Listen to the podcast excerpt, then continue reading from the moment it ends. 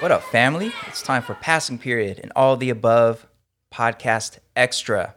This is Manuel Rustin, aka your favorite teacher's favorite teacher. And Passing Period is a all the above extra that we throw out there just for the podcast listeners. Of course, all of the above is primarily a video show. We have a YouTube channel where all of our full episodes and episode extras are are are housed. But uh, we know some of y'all prefer the audio part of it, and um, you listen to us uh, consistently, and we very much appreciate that support. So, just for y'all, just for the audio listeners, we have these passing periods that we drop in between full episodes, and um, we use this as a time to look at stories that maybe um, didn't make it into our most recent full episode. And Jeff, what's the story for today? Well, Manuel, it's a it's a fascinating um, fascinating set of data coming out of the Kaiser Family Foundation. Now, we, we discovered this through some uh, good reporting from Caitlin Owens out of Axios, so shout out to Caitlin. Um, and uh, there's, there's just a really interesting data set they've gathered with this national survey of parents and their attitudes about um, whether we should reopen school or not. And it turns out that Americans are very divided by race and by political party on the question of whether schools should open either sooner or later. Um, this, the poll surveyed uh, about 1,300 U.S. adults uh, between the dates of July 14th and July 19th. So this is, you know, very recent data. Um, and, uh, you know, the reality is, I think for a lot of folks and in the kind of popular discourse in this country, we hear the argument that, you know, staying home is, uh, you know, is, is harder, right? Like closing physical school, having remote instruction is harder on children of color um, in, for a whole host of reasons, right? They may not have good access to internet. They may not have enough working devices to meet the needs of the of the whole family. Um, oftentimes, their parents are the parents who are considered "quote unquote" essential workers, right? Which really means like the most low paid and exploited workers in our economy. Um, and uh, and so there's lots of kind of assumption I, I feel like that has been made about well of course opening school is what uh, communities of color are pushing for right now. And this data from the kaiser uh, family foundation is really interesting because it shows something very different. It shows that very strong majorities uh, according to the, this data set 76% uh, of parents of color preferred opening school later rather than sooner, and just 23% said sooner rather than later. So, uh, man, well, this is this is fascinating stuff, man. I'm I'm really curious to get your take on this. Yeah, it's it makes me think about the last episode where um, for the do now we were doing a roll call and. Um, one of the stories was about the racial disparities in distance learning engagement in LAUSD, and our roll call was like the black and brown kids, and we kind of joked about how like everything um, comes down to race in, in in a lot of ways when it comes to disparities in our education system. And it's funny because we had a, a, comment on our YouTube channel, and of course, YouTube comments are um, very well rational and well thought out, I'm sure. And uh, somebody commented, uh, "Black and brown kids, that's racist. Try just kids." And, you know, they kind of missed the point that the story was specifically about how black and brown kids were disproportionately um, not engaging with distance learning as much um, as a result of the fact that so many were essential workers and, and uh, limited access to devices and this and that. And here's another story where I'm sure folks out there are like, why you always got to make it about race? But I mean, you know, race is such a, race and racism is such, so ingrained in, in everything about our American existence that um, you can't not look at it in terms of racial disparities. In this case, like just the fact that 76% of parents of color who more likely are essential workers and more likely need that, you know, when folks talk about like, oh, schools need to reopen because, you know, parents got to work and and you know where the kids going to be at well we know that more people of color predominantly are, are essential workers who who have to go out there and work in this pandemic so you would think i guess that like you know, like you said, that maybe they would be the ones who would say schools need to reopen. But in this case, it's like, nah, actually, no, because, well, a lot of reasons. One reason being that COVID 19 is disproportionately affecting um, black and brown communities when you, when you look at mortality rates and, and um, um, folks testing positive. And it's just, uh, it's clear that even though the narrative is schools need to reopen because who's going to watch the kids, families need that support. The families who perhaps most need that support are saying, no, I don't want to send my kid there because it's just not safe. And we don't want our kids exposed to this. We don't want our kids getting sick. We don't want our kids bringing that back home. And families that uh, mainstream society might assume don't have the means to figure out daycare and this and that are are finding ways. I mean, between community networks, between family networks, I mean, folks are finding that support. And that's one thing I found with my students last spring was that, you know, a lot of my students who are, are high schoolers were babysitters for not just their younger siblings, but their um, cousins and, and other folks from the family because these extended family units were uh, utilizing the resources that they had to take care of each other. And a lot of folks just assume that families of color aren't going to find a way and don't have a way to, to take care of their own when it comes to um, you know schools being closed. It's like actually you got to switch that deficit mindset because uh, communities of color are super resourceful, and if it's not safe to send your kids to school, we ain't sending our kids to school. We don't care what the you know particulars are about reopening the economy and, and job and this and that whatever. Like we'll figure it out, but we're not sending our kids off to to face possible um, death because of this political pressure to just like get back in school. So yeah, I don't know. What do you think about it, Jeff? Yeah, I I mean that all certainly resonates. I think it is it's also really interesting because I look at this data set and I see I see lines that go along the kind of like are you a member of a community that tends to be rooted in reality, like reality that too. facts and science, or are you uh, you know, a member of a community that is deeply rooted in like this mythology and and and like death cult. Uh, frankly, right? How you really feel, um, Jeff? How you really feel? Re- rest in peace, Herman Cain. Okay, man. So, uh, so, so the other big kind of demographic split uh, that that was shown in the data set, right, was along political party affiliation. And we saw massive differences, right? So, Democrats, 87% favored opening school later, only 10% opening school sooner. Independents, 59% open schools later, only 35% open schools sooner, right? So, massive landslide majorities of Democrats and independents saying, hey, let's open schools later, no rush to death, right? Republicans, 36% open schools later compared to 60% saying open schools sooner, right? Now, of course, there are huge racial correlations, particularly between Republicans and white people and Democrats and people of color, uh, you know, that, that are just real um, in today's day and age. I'm, I'm not sure what this independent category, uh, what the racial makeup of it is, but just looking at the Democrats and the Republican data there alone, I think is enough to to just shed some really interesting light, man, on like how do people get their information? What do people what is the relationship between people's thinking and like the knowledge that we get from public health scientists about about a pandemic, right?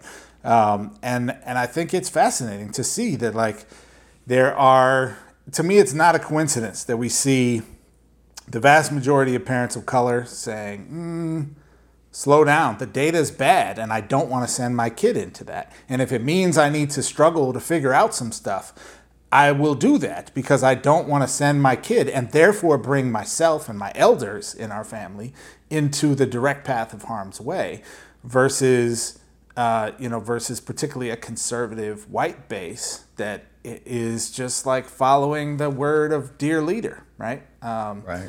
And so it is.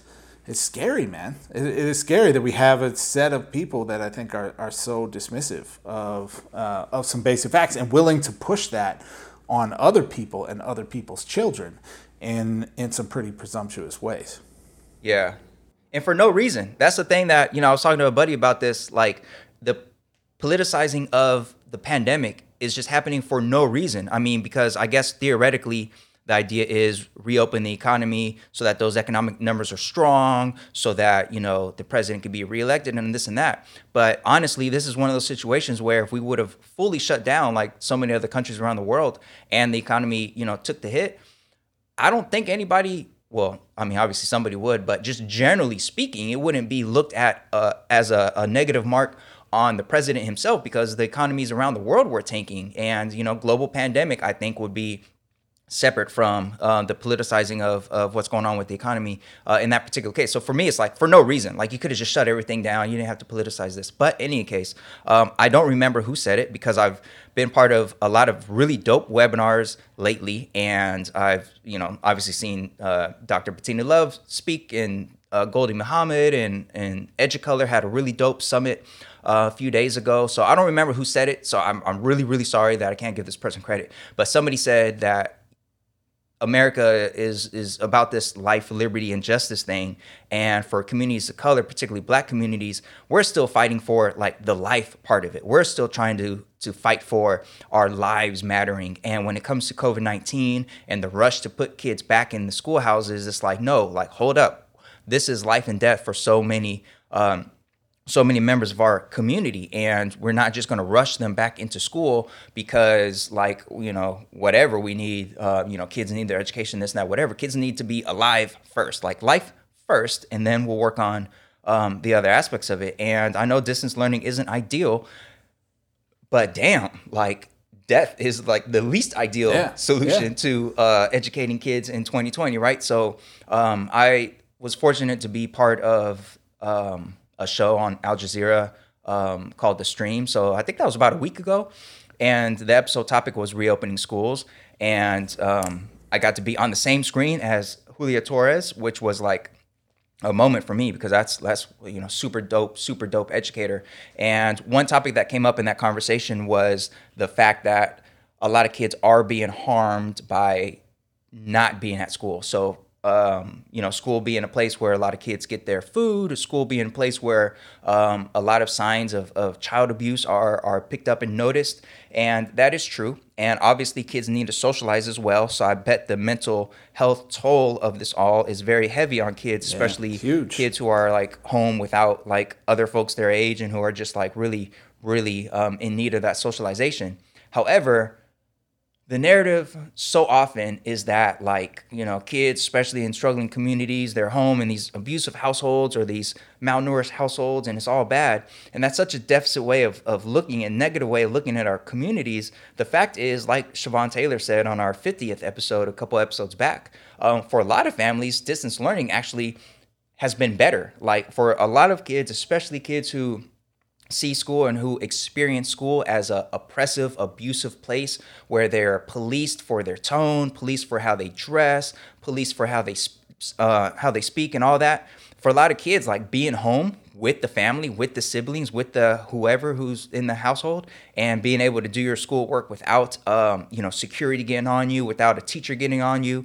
Um, for a lot of kids that actually is better. So for everyone who's saying kids need to get back to school because of the harm that's being done at home just remember the opposite. For a lot of kids the harm is done at school. The trauma is happening at school. So to me that that argument is just a, a non-starter. I think we got to look at it specifically from a place of this is a pandemic and the cases are rising there are tremendous hotspots and there's no reason to rush kids back into a building where so many schools you know we're going to talk about this on our next episode about um, um, schools violating the American with Americans with Disabilities Act. So many schools are so old in their infrastructure and their physical construct that a lot of them don't have the ventilation. Like, what am I as a teacher supposed to be in a room full of kids and you know heater doesn't work, AC doesn't work, whatever? And we are now seemingly realizing that COVID is perhaps more of an airborne thing than it is um, whatever they thought it was at first when they were talking about um, sanitizing surfaces and all that stuff. It's just um,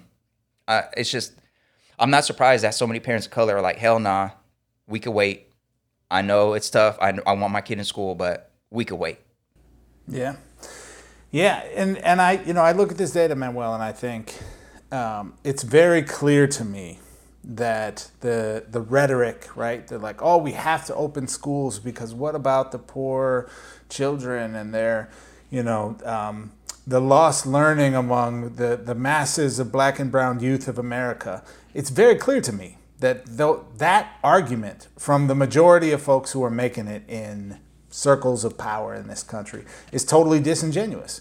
Yep. And we talked about this last time actually. One, because they ain't never said a word about the lost learning of all those same children until Yep. you know parents couldn't go to work, right? And and what they're not talking about right now speaks even louder than what they are talking about. So they're not talking about, hey, Mitch McConnell, we got to have tens of billions of dollars immediately and we need to nationalize some factories in ohio or whatever and put people to work making masks and face shields and, and um, hand sanitizer and cleaning supplies and materials and we got to hire a thousand new um, you know, plant manager staff in every, you know, in, in LA and, and 100,000 times that across the country or whatever, right? Like we need a jobs program to put people to work to make schools safe, right?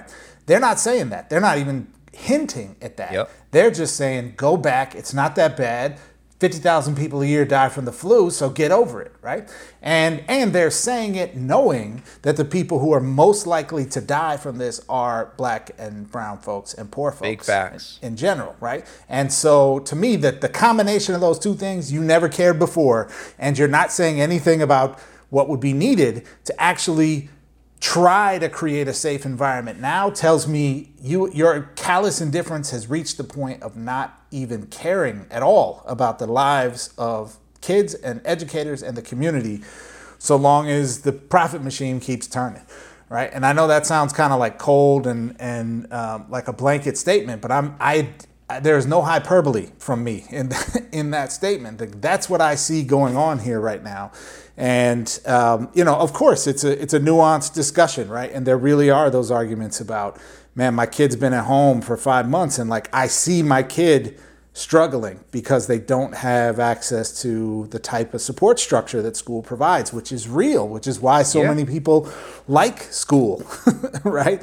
Um, so I get it, and I you know I don't mean to suggest like you know there there isn't another side to the to the discussion, but um, you know it, all you got to do is look at the curve. Uh, you know here in California, Texas, Florida, Arizona, you know most parts of the country, with the exception of a few spots, you know here and there where where they either just haven't been hit yet or they're coming out of the like massive you know hit that they had earlier in the Yeah. late spring and early summer, right? Um, we are not in a position to to be taking any risks, right? And people are missing the fact that like the fact that schools are closed, right? That is why the curve looks as good as it does right Yeah. now Yeah. in California and Texas and Florida, right? Uh, and this has all been happening while kids were mostly kept at home. Right, right. And not doing sports and all that All kind of stuff, right? So, and their parents, therefore, not traveling around with them, right? So, and we're just, we're inching up on cold and flu season here, right? Um, Yeah. and, and it's gonna, it's gonna hit us like a train, I fear, man, because we, you know, unfortunately, just are not in a in in sort of a reasonable mindset here about like what is important, right? Um, so I, you know, this is just interesting data, man. I, I I think it's it's one of the more intriguing looks at uh, like kind of lifting up the hood behind the national discourse that we've seen, and I'm really appreciative they they put this out because, you know, as you said, we've had like you know districts like Los Angeles did a survey of parents, and of course, you know, sort of by definition within the district, that survey is overwhelmingly uh, of families of color, right? Right. But to see a national survey um, disaggregated in this way is uh, is interesting.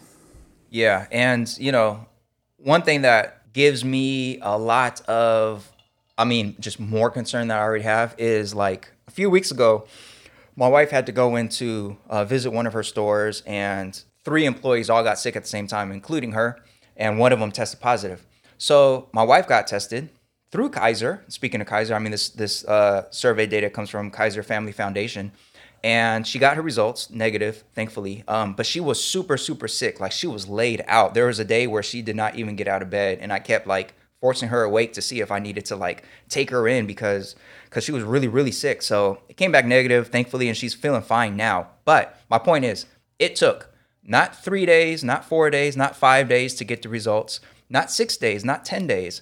She did not get her negative result from that test for 15 days from the date that she actually took the test, which totally renders the test like moot because I mean I guess what what quarantine period is 14 days or whatever. So even if she had it, by the time she got the result, like you know, it ran its course. But my point is like if she got tested through Kaiser and it took 15 days here in LA for her to get her results, um, you know the numbers that we do see, I don't know how much to put into those numbers because in my head I'm like, well, if her if her number if her result would have been positive like those numbers already would have been different 15 days ago from whatever. So in any case so there's that. And then just um just again man there's a lot of teachers right now a lot of educators who are listening to this who who might still not know if they are due to report in person or not. And those are like, so I'm thankful my district made the decision to go online only. Probably uh, most folks who are listening who are in California are going to start off uh, online only. But if you're listening to this and you're starting off in person or, or that's still a possibility, man, all I can say is, um, man, it's just like I think as educators is this is one of the hardest periods in education that I myself have experienced as a teacher um, you know, certain themes in education have been a challenge my whole career, obviously. Um, you know, seeing how uh, particularly our black students are treated and, and seeing uh, how racist a lot of the curriculum is. So it's been hard the whole time. But in terms of like specific challenge that came out of nowhere that I definitely didn't think I'd ever have to deal with as a teacher, like this has been the hardest, hardest uh, part of my career in that sense.